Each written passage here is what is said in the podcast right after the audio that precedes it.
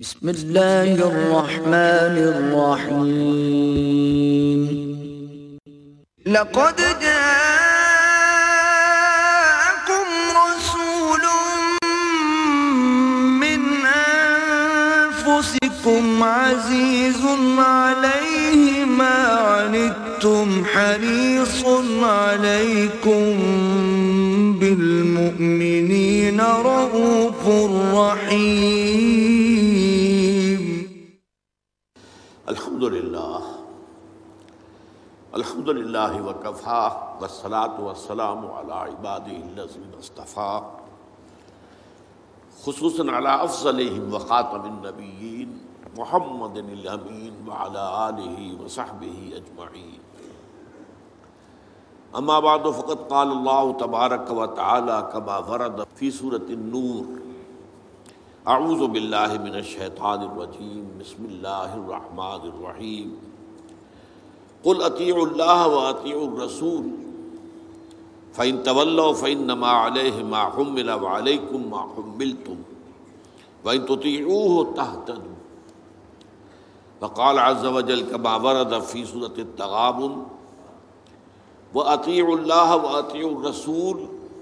فإن توليتم فإنما على رسولنا البلاغ المبين. صدق الله العظيم. رب اشرح لي صدري ويسر لي أمري واحلل عقدة من لساني يفقهوا قولي. اللهم ربنا ألهمنا رشدنا وأعذنا من شرور أنفسنا. اللهم أرنا الحق حقا وارزقنا اتباعه وأرنا الباطل باطلا وارزقنا اجتنابه. آمین یا رب العالمین سب جانتے ہیں کہ ہمارے دین اسلام کی اور شریعت اسلامی کی دو بنیادیں ہیں۔ ایک ہے کتاب اللہ، قرآن حکیم، اور ایک ہے سنت رسول صلی اللہ علیہ وسلم۔ جیسے کہ ہمارے کلمہ طیبہ کے دو حصے ہیں۔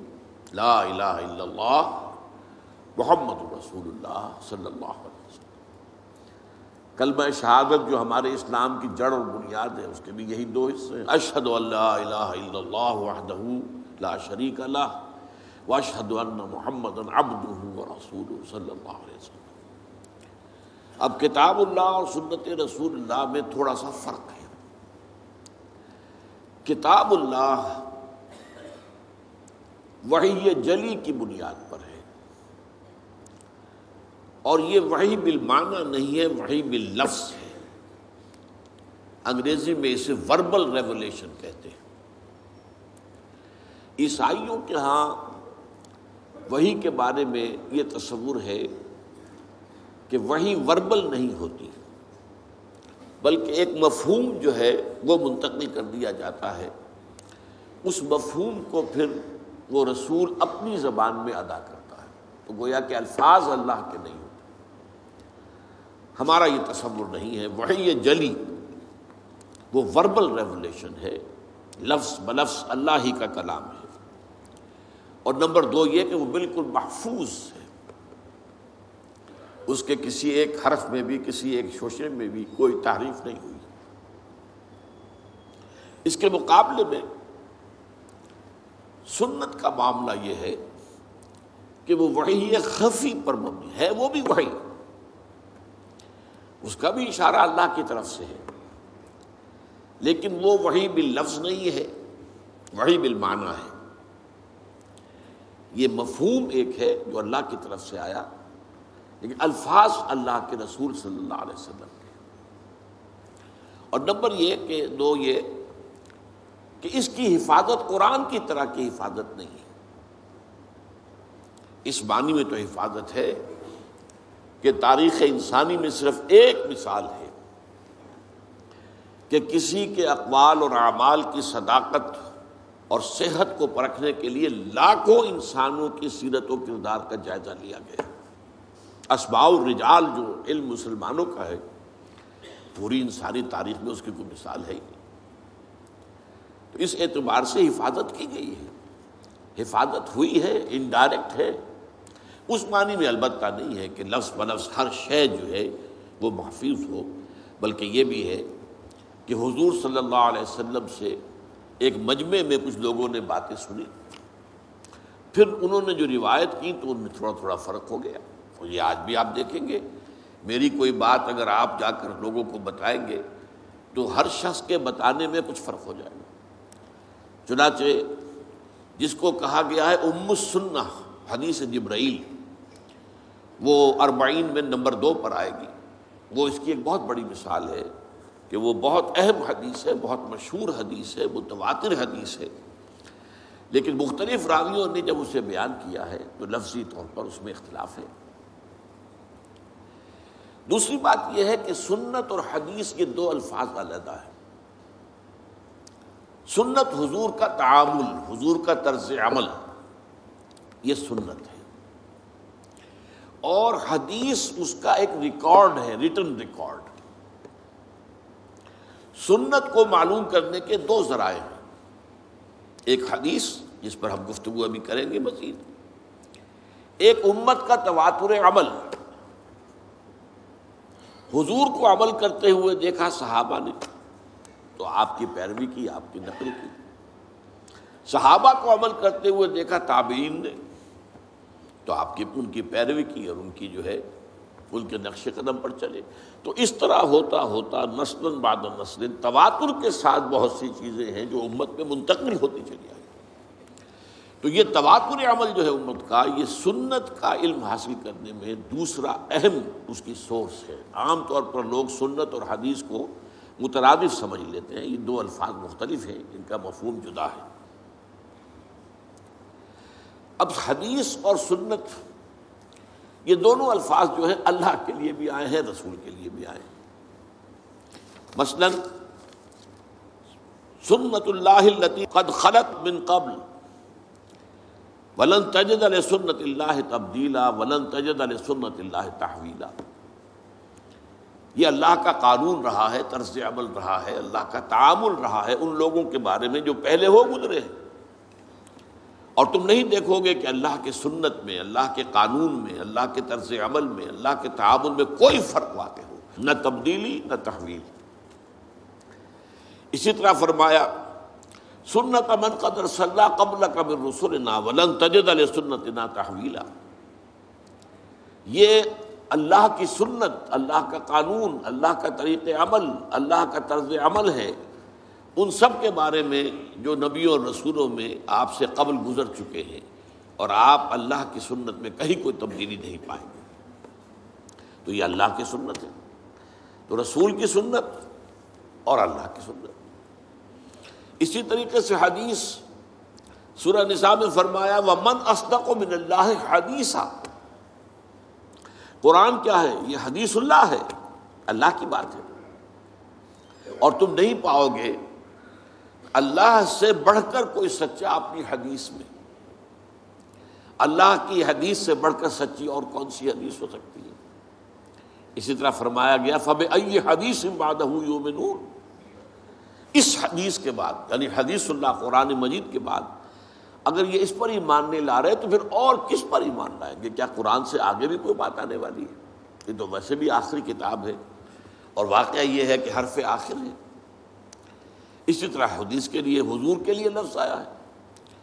وہی دسر نبی الہ آباد ازواج ہی حدیثہ ایک واقعے کا ذکر کرتے ہوئے جب نبی صلی اللہ علیہ وسلم نے اپنی ازواج میں سے بعض کے پاس اپنی ایک حدیث، اپنی ایک بات بطور راز رکھی۔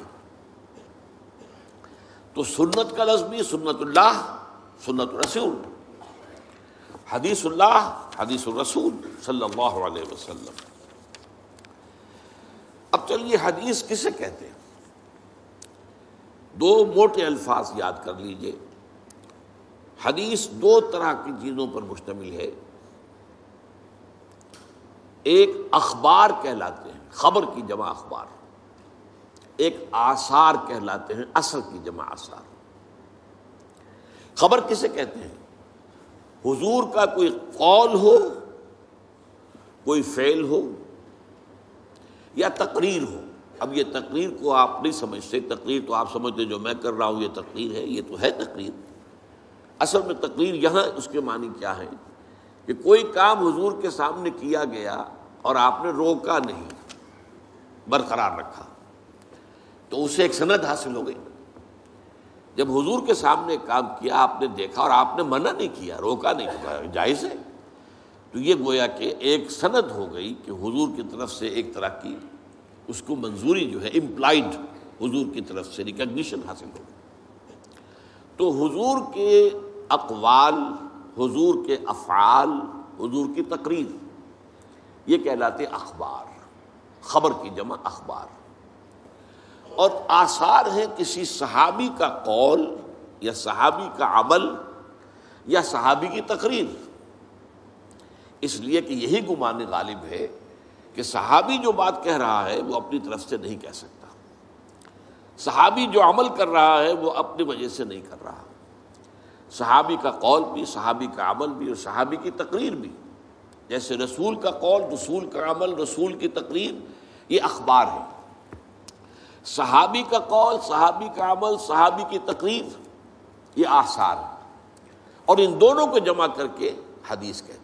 حدیث کے اندر اخبار بھی ہے اور آثار بھی ہے اب آئیے حدیث جو رسول کی ہے۔ اس میں یہ جان لیجیے کہ اس کے دو حصے ہوتے ہیں۔ ایک متن، حضور نے کیا فرمایا؟ ایک ہے سند۔ حضور سے کس نے سنا، اس سے کس نے سنا، اس سے کس نے سنا، اس سے کس نے سنا، یہ روایت کہلاتی اور یہ لنکس، یہ کڑیاں جو ہیں، یہ راوی کہلاتے اب اگر حضرت امام بخاری کو حدیث اپنی کتاب میں لا رہے ہیں، تو اپنی شخصیت سے لے کر حضور تک کے درمیان کے تمام لنکس دینے پڑیں گے۔ تب وہ بات جو ہے، وہ حدیث ایک مستند درجے کی حدیث سمجھی جائے گی۔ یہ ہے روایت، کڑیاں۔ حضور سے، صحابی نے، صحابی سے، تابعی نے، تابعی سے طب تابعی نے۔ بعض اوقات صحابی صحابی سے روایت کرتے کسی ایک موقع پر ایک صحابی موجود تھے، دوسرے نہیں تھے۔ تو انہوں نے وہ بات سنی ہے۔ اب انہوں نے دوسروں کو بتائی، تو وہ ان ان صحابی کے حوالے سے بات کریں گے۔ لیکن یہ کڑیاں جو ہیں، یہ ہونی چاہیے حضور کی شخصیت مبارکہ سے لے کر محدث تک۔ پھر محدث سے ہمارے ہاں علماء کے اندر صنعت چلتی ہے۔ جو لوگ بھی دینی علوم سے فارغ و تحصیل ہوتے ہیں، ان کی بھی سند ہے۔ بخاری سے لے کر بھی نیچے تک بات آئے گی کہ جو محدث آج بیٹھا ہوا حدیث بیان کر رہا ہے، اگر وہ واقعی محدث ہے تو امام بخاری سے اپنے تک بھی اس کے پاس سلسلہ ہونا چاہیے۔ آپ اندازہ کیجیے کہ اس حدیث کے لیے کتنی محنتیں کی گئی ہیں اور کس قدر کوششیں ہوئی ہیں۔ اور یہ سند کی چھان بین کے لیے میں نے آپ سے عرض کیا تھا۔ تاریخ انسانی میں، سند میں دیکھنا یہ پڑتا ہے کہ فلاں شخص جو بیچ میں آ گیا ہے، اس کے بارے میں کوئی ایسی رپورٹ تو نہیں ہے کہ وہ جھوٹا تھا؟ کوئی ایسی بات تو نہیں ہے کہ اسے کچھ یادداشت اس کی کمزور ہو گئی تھی؟ کوئی سوئے حفظ کا کوئی عارضہ تھا کہ بات یاد نہ رہتی؟ تو چھان بین تمام راویوں کی، اس کا نام ہے اسماء الرجال۔ لوگوں کے نام، راویوں کے تمام نام اور ان کی سیرت و کردار کے بارے میں سند۔ جیسا کہ میں نے عرض کیا، تاریخ انسانی میں یہ معاملہ کبھی ہوا ہی نہیں۔ واحد ایک شخصیت ہے، محمد الرسول اللہ صلی اللہ علیہ وسلم کی، کہ آپ کے احادیث کو پرکھنے کے لیے تمام راویوں کے حالات معلوم تو حدیث جمع ہے متن اور صنعت اور صنعت کا میں آپ کو بتا چکا ہوں۔ کہ وہ حضور سے لے کر محدثین تک بات آتی ہے۔ اب صنعت کے اعتبار سے حدیث کی بہت سی قسمیں ہیں۔ مثلاً یہ کہ مسند اور متصل وہ حدیث کہلائے گی جس کی ساری کڑیاں جو ہیں حضور سے لے کر محدث تک یہ انٹیکٹ ہے متصل ہے کہیں کوئی وقفہ نہیں آتا بیچ میں۔ مرفوع وہ حدیث کہلاتی ہے جو حضور کس سے روایت کی جا رہی ہو بات۔ اس کے مقابلے میں مرسل ایک تابعی کوئی بات کر رہے ہیں اور حضور سے وہ روایت کر رہے ہیں اور یہ نہیں بتا رہے کہ حضور کے اور ان کے درمیان کس صحابی نے انہیں بتایا ہے، اسے مرسل کہیں گے۔ اب یہ درجات ہیں۔ مرسل کا درجہ وہ نہیں ہوگا جو مرفوع کا ہے۔ اسی طریقے سے موقوف کہلاتی ہیں، منقطع کہلاتی ہے مکتو کہلاتی ہیں حدیثیں جو صرف تابعی پر آ کر ختم ہو گئی۔ وہ اس سے آگے کی بات نہیں کر رہا تابع کی باتیں تو اس حوالے سے بہت سی قسمیں ہیں۔ ایک متواتر حدیث ہوتی ہے، جس کے کہ ہر لیول پر بہت سے راوی موجود حضور سے کئی صحابہ نے سنا ہو پھر ان سے ہر صحابی سے کئی تابعین نے سنا ہو۔ پھر ہر تابعی سے کئی جو ہے طب تعبیر نے سنا ہو۔ تو ہر جو لیول ہے روایت کا، اس پر متعدد جو ہے کثیر جو ہے راوی موجود ہوں، تو ایسی حدیث کو متواتر کہا جاتا ہے۔ اس کا یہ بہت اونچا درجہ ہے احادیث کے اندر۔ اسی طریقے سے مشہور حدیث اسے کہتے ہیں کہ راویوں کی ہر سطح پر کم از کم تین راوی وہ تین سے بھی زیادہ ہیں، تب تو ہو گئے متواتر۔ لیکن اگر یہ کہ کم سے کم تین ہر لیول پر موجود ہے تو وہ مشہور کہلائے۔ لیکن اگر کوئی ایک راوی ہے، چل رہا ہے، تو پھر اس کو غریب بھی کہیں گے، خبر واحد بھی کہیں گے۔ اسی طرح حدیث صحیح، حدیث حسن حسن لغیر ہی حسن لذاتی، یہ مختلف جو ہے احادیث کے سند کے اعتبار سے مختلف درجے ہیں، مختلف قسمیں ہیں۔ البتہ اس کے بعد پھر آتا ہے حدیث ضعیف، کمزور حدیث۔ کمزور حدیث کسے کہتے ہیں؟ جس میں کسی ایک راوی کے بارے میں شک ہو کہ یا تو اس کا کردار جو ہے وہ معیاری نہیں تھا۔ اس کے اخلاق، اس کی سیرت، اس کے معاملات درست نہیں تھے۔ ایک راوی ہے بیچ میں ایسا۔ تو ذوف پیدا ہو گیا، کمزوری پیدا ہو گئی۔ اس روایت کے اندر، اس لنک کے اندر ایک کڑی جو ہے، گویا کہ کمزور ہے۔ اور یا یہ ہے کہ اس کے بارے میں یہ معلوم ہو کہ اسے سوئے حافظہ میموری جو ہے، وہ اس کی کمزور ہو اور اس کے اندر خرابی ہو، تو اس کے بھی شک پڑ جائے گا۔ تو اگر کسی ایک کڑی میں بھی ان دو میں سے کوئی ایک وس پایا جاتا ہو تو وہ حدیث ضعیف کہلائے۔ اس سے پھر سب سے نیچے درجہ جو آتا ہے وہ آتا ہے موضوع کا، جس کے بارے میں محدثین نے تحقیق کر کے چھان بین کر کے یہ فیصلہ کر دیا کہ یہ تو گھڑی ہوئی حدیث ہے، جھوٹی حدیث۔ اس کی حضور کی طرف نسبت صحیح نہیں ہے۔ یہ پھر اپنی جگہ پر ان موضوعات کو بھی جمع کر لیا گیا ہے۔ جتنی حدیثیں وضع کی گئی ہیں، کتاب الموضوعات۔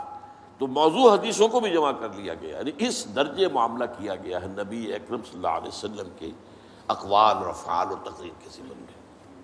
البتہ اس میں ایک بات میں عرض کروں گا کہ عام طور پر کسی حدیث کے ساتھ لکھ دیا جائے ضعیف تو آج ہمارا خیال یہ ہوتا ہے کہ اس کو چھوڑو۔ نہیں، یہ نہیں۔ حدیث سے ضعیف جو ہے وہ ضعیف روایت میں کسی ایک کڑی کے اندر بھی اگر کوئی ذوف آ گیا تو ضعیف کہلائے گی، لیکن ضعیف حدیثوں کے اندر بہت سی اعلیٰ حدیثیں موجود حکمت کے موتی موجود علم اور حکمت کی قیمتی موتی موجود اس کی وجہ کیا ہے؟ دیکھیے، ایک ہے سچ کا سچ ہونا۔ ایک ہے سچ کا سچ ثابت ہو جانا۔ کتنے سچ ہوتے ہیں جو اپنی جگہ سچ ہے ان کو ثابت آپ نہیں کر سکتے۔ آپ نے وہ سے سنا ہوگا کہ خالص سچ پر کوئی ایک مقدمہ بھی نہیں جیتا جا سکتا۔ کچھ نہ کچھ جھوٹ اس میں شامل کرنا پڑتا۔ تو سچ کا ثبوت جو ہے وہ آسان کام نہیں ہے۔ اس کا یہ مطلب نہیں جو سچ ثابت نہ ہو سکے وہ جھوٹ ہے۔ یہ نہیں ہے۔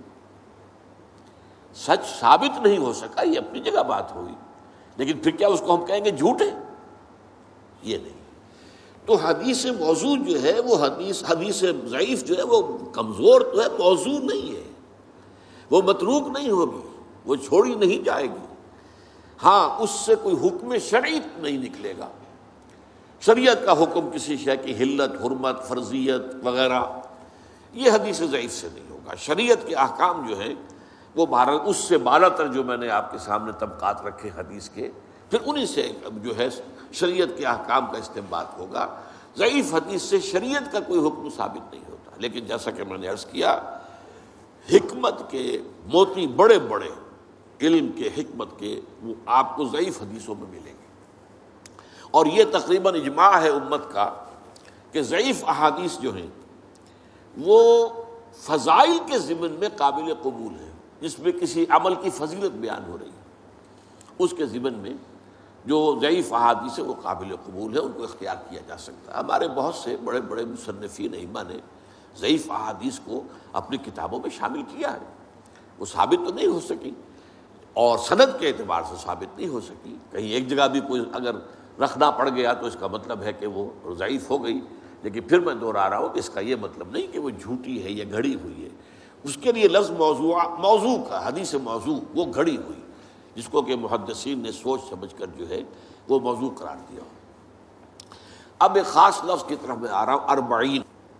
چونکہ ہمیں اربعین نووی کا مطالعہ کرنا ہے۔ حضور کی ایک حدیث ہے جو اگرچہ ضعیف ہے، جس کے ضعیف ہونے پر سب کا اجماع ہے۔ حالانکہ نوٹ کیجیے، اس حدیث کے راویوں میں صحابہ کے نام آتے ہیں حضرت علی، حضرت عبداللہ ابن مسعود حضرت معاذ ابن جبل، حضرت عبداللہ ابن عمر، حضرت ابو الدرداء، حضرت عبداللہ ابن عباس، حضرت انس ابن مالک، حضرت ابو حریرہ حضرت ابو سعید خدری رضی اللہ تعالیٰ عنہ اجمعین۔ اتنے صحابہ سے شروع ہوئی، لیکن آگے لنک ٹوٹ رہے۔ کہیں تابعی کے لیول پر بات نہیں بن رہی، کہیں طب تابعین کے لیول پر بات نہیں بن رہی، کہیں کوئی راوی آ گیا ہے بیچ میں۔ کہ جو قابل اعتبار نہیں ہے، جس کی سیرت و کردار یا جس کے بارے میں شک ہے کہ اس کا حافظہ ٹھیک نہیں رہا تھا، تو یہ کہیں آ گیا، رکھنا پڑ گیا، لہذا وہ ضعیف تو رہے گی۔ لیکن اتنے صحابہ سے روایت ہوئی ہے، تو اس کے اوپر پھر بہت توجہ دی ہے علماء کرام۔ پچاس سے زیادہ کتابیں، اب وہ حدیث کیا ہے وہ میں پہلے آپ کو سنا دوں۔ حدیث کا متن اب بتا رہا ہوں میں آپ کو۔ من حفظ اعلی امتی اربعین حدیث من امر دینہا باص اللہ یوم القیامت من زمرت الفقہاء والعلماء۔ حدیث کا ایک مجموعہ ہے، کنز العمال۔ جس میں ضعیف احادیث بھی ہے صحیح احادیث بھی ہے کنز العمال۔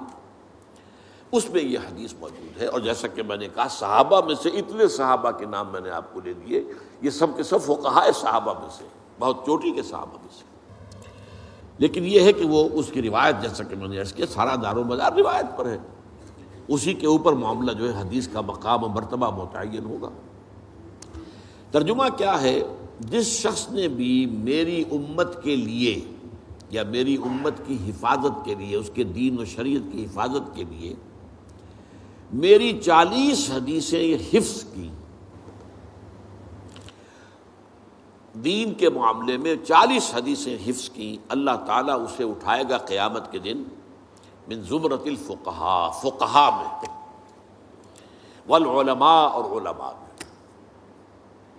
جس شخص نے بھی میری امت کے دینی معاملات سے متعلق میری چا، میری چالیس حدیثوں کو حفظ کر لیا اب میں لفظ حفظ کیوں کر تم بول رہا ہوں؟ یاد کرنا میں نہیں کہہ رہا۔ اس کو اس کی وجہ ہے۔ حفظ کر لیا اس سے اللہ تعالیٰ قیامت کے دن اٹھائے گا فقہا کے گروہ میں اور علماء کے گروہ میں۔ ایک روایت میں آیا ہے باش اللہ فقیحن عالمن اللہ اسے اٹھائے گا اس حیثیت میں کہ وہ فقیح اور عالم شمار ہو۔ حضرت ابو الدرداء کی روایت میں ہے وہ کنت لہو یوم القیامت شافعن و شہیدن حضور فرما رہے ہیں، اس شخص کے لیے میں قیامت کے دن سفارش کرنے والا بھی ہوں گا اور شفاعت کرنے والا بھی ہوں گا اور گواہی دینے والا بھی ہوں گا اس کے حق میں۔ حضرت ابن مسعود کی روایت میں ہے، اس سے کہا جائے گا، قیل لہو ادخل من ای ابواب الجنت شیتا تم جنت کے جن دروازوں میں سے جس دروازے میں چاہو داخل ہو جاؤ۔ اور فی روایت ابن عمر، حضرت عبداللہ ابن عمر رضی اللہ تعالی عنہما کی روایت میں ہے کوتبہ فی زمرت العلماء و خشر فی زمرت الشہداء۔ اس شخص کا نام لکھ لیا جائے گا علماء کی فہرست میں اور وہ قیامت کے دن اٹھایا جائے گا، میدان حشر میں لایا جائے گا شہداء کے ساتھ۔ یہ میں نے حدیث کا آپ کو متن جو ہے، ایک تو بہت جو مشہور متن ہے، پہلے وہ سنایا ہے اور پھر مختلف راوی صحابہ کی طرف سے جو روایت ہو کر آئی ہے تو اس میں تھوڑا تھوڑا جو فرق آیا ہے وہ میں نے سنا دیا۔ اب یہاں نوٹ کیجیے کہ میں نے حفظ کے لفظ کو اس حدیث کے ترجمے میں کیوں برقرار رکھا؟ دیکھیے، حفظ کا ایک عجیب تصور تو ہمارے ہاں ہے۔ قرآن کا حافظ ہے، مفہوم جانتا ہی نہیں۔ یہ کیسا حافظ ہے؟ یہ تو نام کا حافظ ہے۔ صحابہ کرام میں اگر کوئی صرف حفظ کرتا تھا تب بھی چونکہ عربی اپنی زبان تھی مفہوم جانتا تھا۔ تو قرآن مجید کے متن کو اور اس کے مفہوم کو دونوں کو یاد کرنا اور ذہن میں رکھنا، بلکہ اس سے بھی آگے بڑھ کر۔ الاتقان فی علوم القرآن کے اندر ایک روایت ہے کہ صحابہ کرام میں سے جن حضرات کا خاص شغف قرآن سے تھا، جیسے حضرت عثمان ابن عفان، حضرت عبداللہ ابن مسعود رضی اللہ تعالی عنہ ان کا یہ کہنا تھا کہ ہم جب نبی اکرم صلی اللہ علیہ وسلم سے دس آیتیں پڑھ لیتے تھے، تو جب تک اس کے علم اور عمل دونوں کو حاصل نہیں کر لیتے تھے، آگے نہیں بڑھتے تھے۔ اب نوٹ کیا؟ آپ نے علم اور عمل الفاظ ہی نہیں، علم بھی یعنی تین چیزیں اب جمع کیجیے الفاظ ان کے حافظے میں محفوظ ہو جائے علم ان کے ذہن میں آ جائے اور عمل ان کی سیرت کا حصہ بن جائے۔ تین شرطیں پوری ہوں گی تو وہ حافظ کہلائے گا۔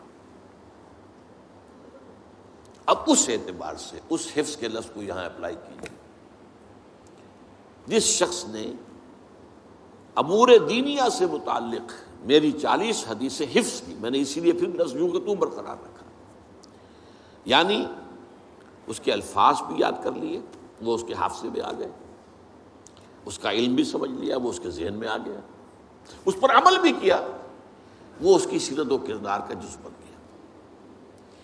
اس لیے کہ اسی بانی میں حضرت عائشہ صدیقہ رضی اللہ تعالی عنہ سے جب سوال کیا گیا، کچھ تابعی حضرات جمع ہوئے۔ اور آپ اندازہ کر سکتے ہیں کہ کیسی حسرت ہوگی تابعین کہ جیسے کہ قسمت کی خوبی دیکھیے ٹوٹی کہاں کمند دو چار ہاتھ جبکہ لبے بام رہ گیا۔ اگر ہم بھی چند سال پہلے دنیا میں آ جاتے تو حضور کی صحبت سے مستفید ہوتے۔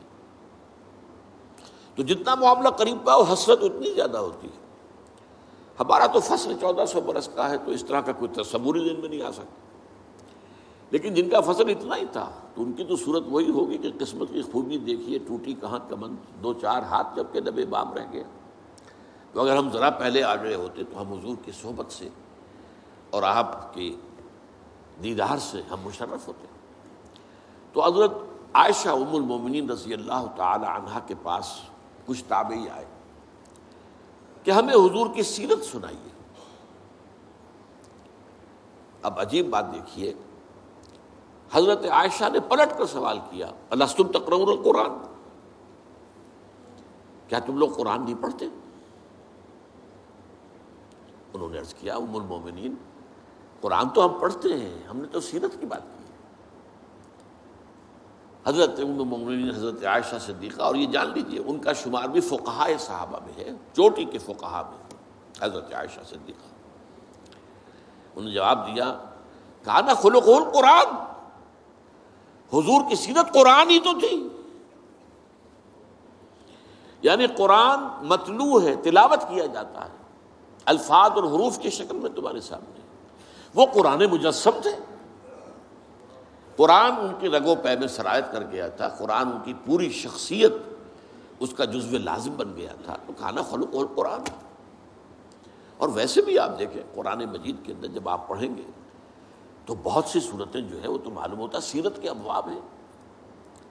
سورہ انفال پڑھیے یہ غزوہ بدر کا بیان ہے۔ شروع شروع سے آخر تک۔ یہ ایک باب ہے سیرت النبی کا۔ آل عمران کا بڑا حصہ جو ہے وہ غزوہ عہد پر مشتمل ہے۔ اس طریقے سے، اسی طریقے سے سورہ توبہ کا بڑا حصہ جو ہے غزوہ تبوک سے متعلق۔ اس حوالے سے بھی سیرت بنتی ہے، لیکن یہ کہ وہاں اس مفہوم جو ہے بہت مختلف ہے کہ قرآن کی جملہ تعلیمات اس کو مجسم شکل میں دیکھنا ہو تو محمد صلی اللہ علیہ وسلم تو تم قرآن پڑھو، اسی کے آئینے میں تمہیں محمد صلی اللہ علیہ وسلم کی سیرت نظر آ جائے اچھا اب یہ جو حدیث میں نے آپ کو سنائی ہے، جیسا کہ میں نے عرض کیا، اس پر اجماع ہے کہ یہ ضعیف ہے۔ لیکن اس کے ساتھ اشتغال جسے کہتے ہیں۔ اس کے ساتھ دلچسپی، اس کے ساتھ معاملہ، اس کا پڑھنا پڑھانا۔ پچاس سے زیادہ ائمہ دین اور علماء نے ان کا مجموعے چالیس چالیس حدیثوں کے اپنے مرتب کیے۔ لہذا یہ کیٹیگری بن گئی۔ الاربعون، چالیس حدیث فلاں کی، چالیس حدیث فلاں کی، چالیس حدیث شاہ ولی اللہ دہلوی رحمۃ اللہ علیہ وغیرہ وغیرہ۔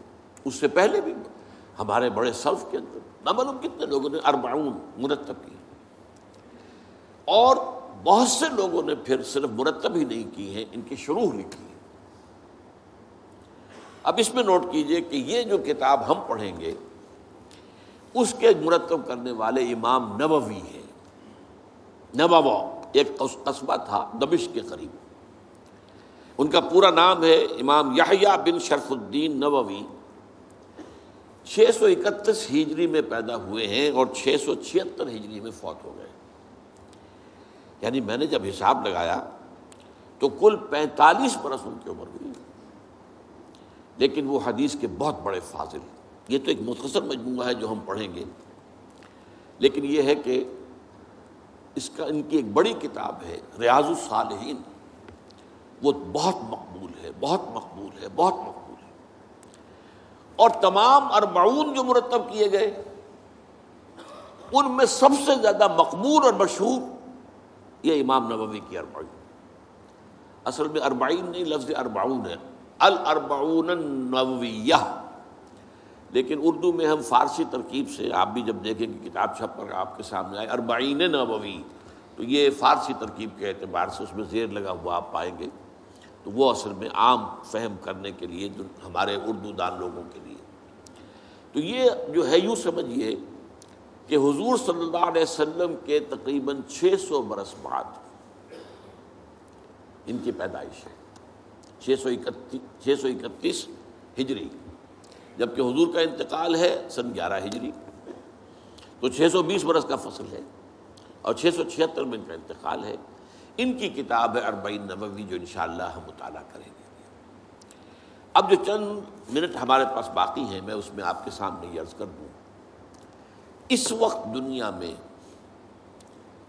دو فتنے بہت عظیم ہیں اور بدقسمتی سے دونوں کو بڑا فروغ حاصل ہو رہا ہے۔ اور دونوں کے تعلق آ حضور صلی اللہ علیہ وسلم کی شخصیت سے ایک ہے ختم نبوت کی بہت توڑنے والا فتح نہیں نبوت کا دعویٰ۔ یہ ہمارے اس دور میں کچھ عرصے پہلے ایران میں ایک شخص بہاولہ اٹھا۔ اور بہائی آج بھی دنیا میں موجود ہے اور مسلمان ممالک میں موجود ہیں اور ان کے جو ہے وہ اپنے دفاتر ہوتے ہیں، ان کے جو ہے لائبریریز ہوتی ہیں، ان کے ریڈنگ رومز ہوتے ہیں اور ویسٹ میں تو بہت بہاؤ بہائی یہاں تو آپ زیادہ واقف ہیں، لیکن اس کے بعد جو بہت بڑا فتنہ اس وقت ہے، جسے مسلسل فروغ حاصل ہو رہا ہے ابھی۔ اور اسے وہ اپنی صداقت کے دلیل کے طور پر استعمال کر ہیں کیونکہ پوری مغربی دنیا ان کے پشت پر ہے، وہ ہے قادیانیت کا فتنہ۔ پوری مغربی دنیا۔ آج آپ کو معلوم ہے، پورا مغرب لفظ جہاد سے کانپتا ہے۔ جہاد کو گالی بنا دیا، جہادسٹ۔ یہ گویا کہ ان کے نزدیک کسی کو کنڈم کرنا ہو تو جہادسٹ ہے یہ۔ تو یہ جہاد، اس جہاد یعنی قتال کی نفی کی تھی، غلام احمد قادیانی نے، اسی لیے انگریزوں کا چہیتا بنا تھا۔ اس لیے کہ ظاہر بات ہے کہ ہندوستان میں انگریز آ تو گیا تھا، لیکن اس نے یہ نوٹ کر لیا تھا کہ مسلمانوں کے اندر تو جراثیم موجود ہے بغاوت کے۔ مسلمانوں نے دل سے ہمیں تسلیم نہیں کیا۔ اس کی وجوہات تھی۔ ایک بات تو یہ تھی کہ مسلمانوں سے تو تم نے حکومت چھینی۔ ہندو تو پہلے مسلمان کا غلام تھا، اب تمہارا ہو گیا۔ تو ہندو کے لیے تو معاملہ چینج آف ماسٹرز کا تھا، آقا بدل گئے۔ یہ تو نہیں۔ کہ وہ حاکم سے محکوم بنایا گیا ہو۔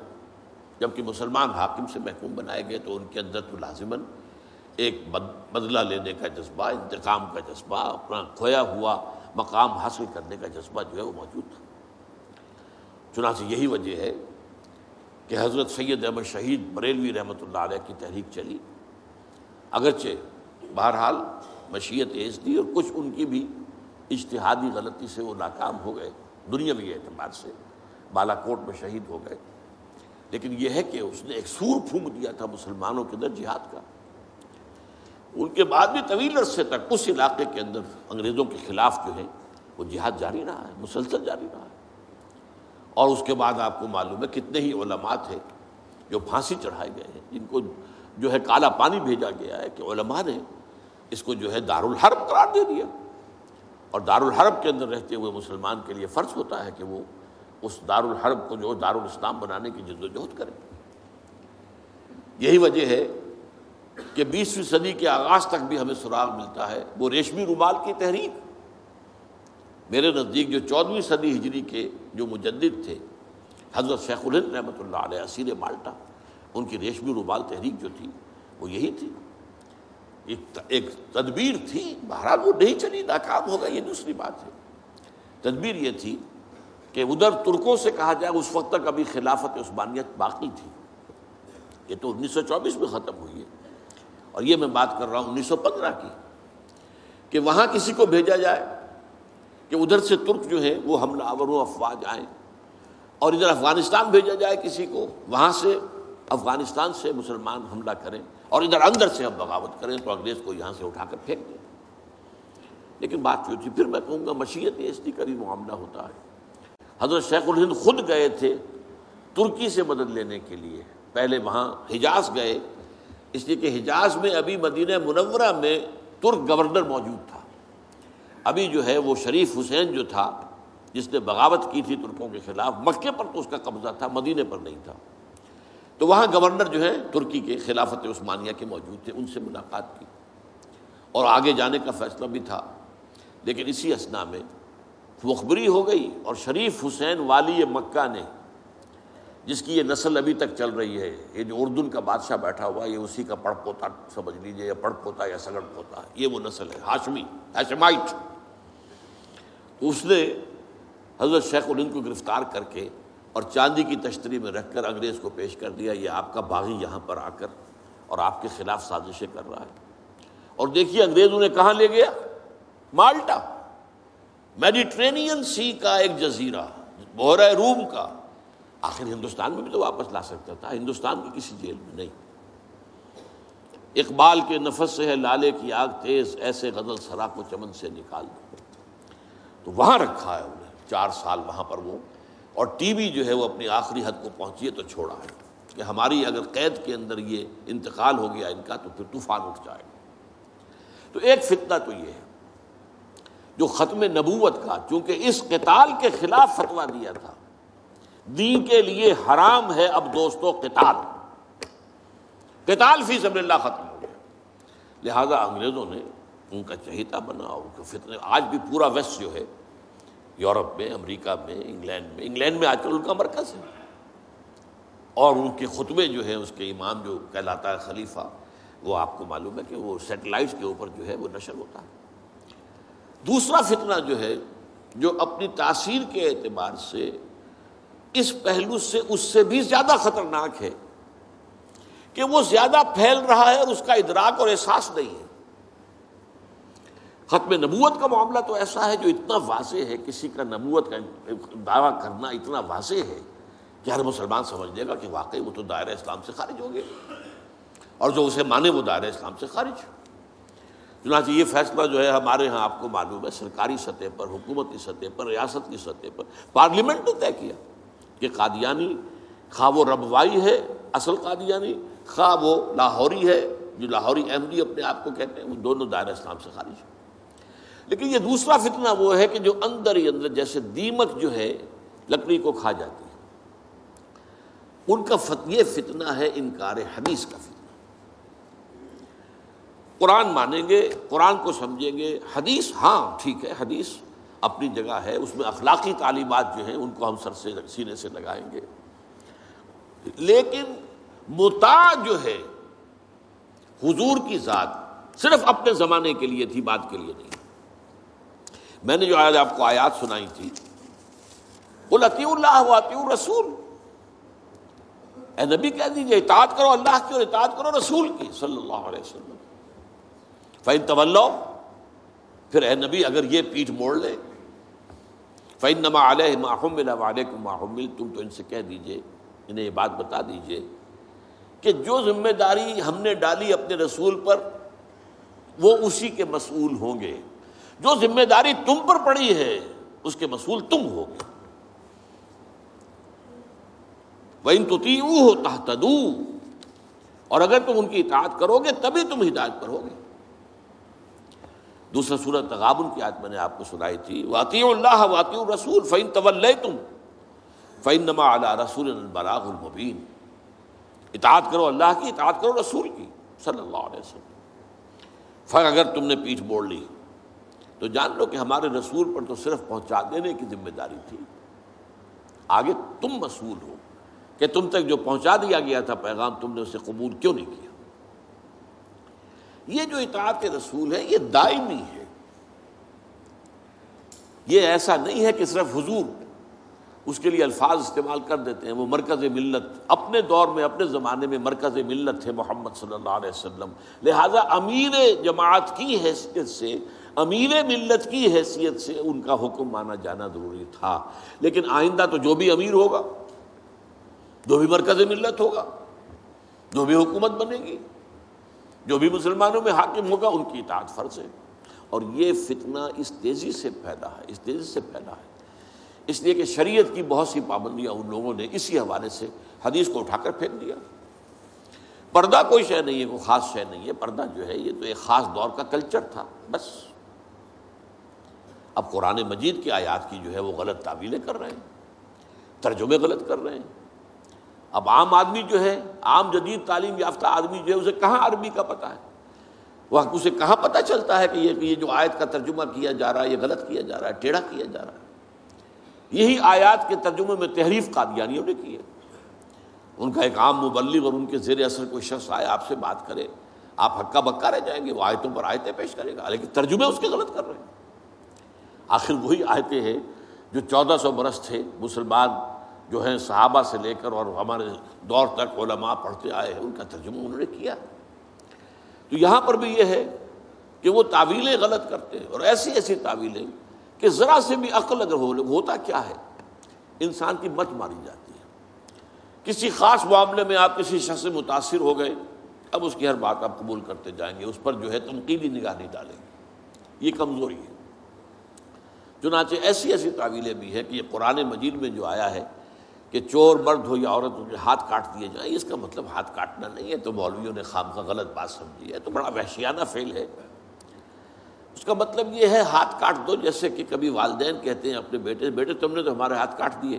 یعنی کوئی معاملہ ایسا ہے کہ تم نے ایسی بات کر دی ہے کہ اب ہمارے پاس کوئی کچھ نہیں رہا، کوئی چارہ کاری نہیں۔ تو گویا کہ تم نے ہمارے کہا ہاتھ کاٹ دیے۔ تو ایسا معاشرہ پیدا کر دو کہ چوری کی ضرورت ہی نہ ہو۔ بس یہ ہے ہاتھ کاٹ دینا۔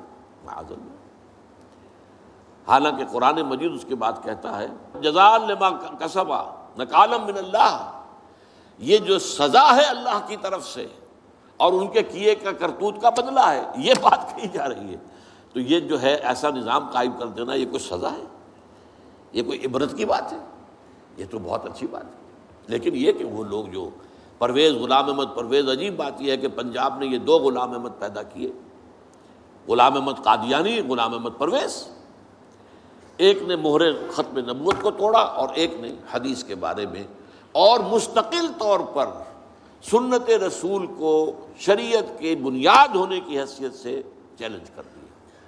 اور یہ فتنہ میں آپ سے عرض کر رہا ہوں، آج چونکہ جیسے قادیانیوں کو پوری مغرب کی سپورٹ ہے، ایسے اس فتنے کو بھی کیونکہ وہ کلیش آف سویلائزیشن میں اسلامی تہذیب کو ختم کرنے کی درپے ہو گئے ہیں۔ اور اسلامی تہذیب کا اور شریعت کا دار و مدار اکثر و بیشتر تو حدیث پر ہے، سنت پر ہے۔